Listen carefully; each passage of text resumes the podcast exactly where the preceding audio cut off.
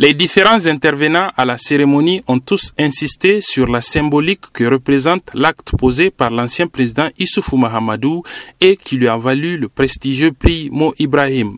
Des intervenants aussi bien nationaux qu'internationaux, comme l'ancien président de l'Assemblée nationale du Mali, Ali Nouhoun Diallo. Ce prix de Mo Ibrahim n'honore pas que le président Mahamadou Issoufou, pas seulement que les démocrates nigériens, mais aussi l'internationale socialiste africaine et devrait faire réfléchir le président Macky Sall qu'Allah le protège contre la tentation de briguer un troisième mandat pour lui éviter de connaître le sort du président Alpha Condé. Seini Oumarou, le président du Parlement nigérien, a énuméré quelques dividendes du geste de Issoufou Mahamadou. Notre pays est cité aujourd'hui comme un exemple démocratique dans tous les forats et toutes les réunions internationales. Ce qui n'est pas rien quand on connaît l'environnement sociopolitique dans lequel nous évoluons aujourd'hui. L'autre dividende que notre pays a tiré et continue encore à tirer de ce acte, c'est la bienveillance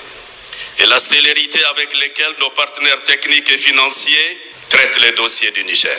L'acte que vous avez posé a certainement évité à notre pays des troubles inutiles dont les conséquences seraient sans doute dommageables pour notre cohésion sociale. C'est indéniablement l'un des plus beaux cadeaux qu'un homme d'État puisse offrir à son pays. Recevant le trophée du prix des mains du lauréat, le chef de l'État Mohamed Bazoum lui a témoigné toute la reconnaissance de l'ensemble des Nigériens. Monsieur le Président, le prix Mo Ibrahim que vient de vous décerner la prestigieuse fondation éponyme est une belle Les Nigériens sont très reconnaissants de ce que vous avez fait pour notre pays.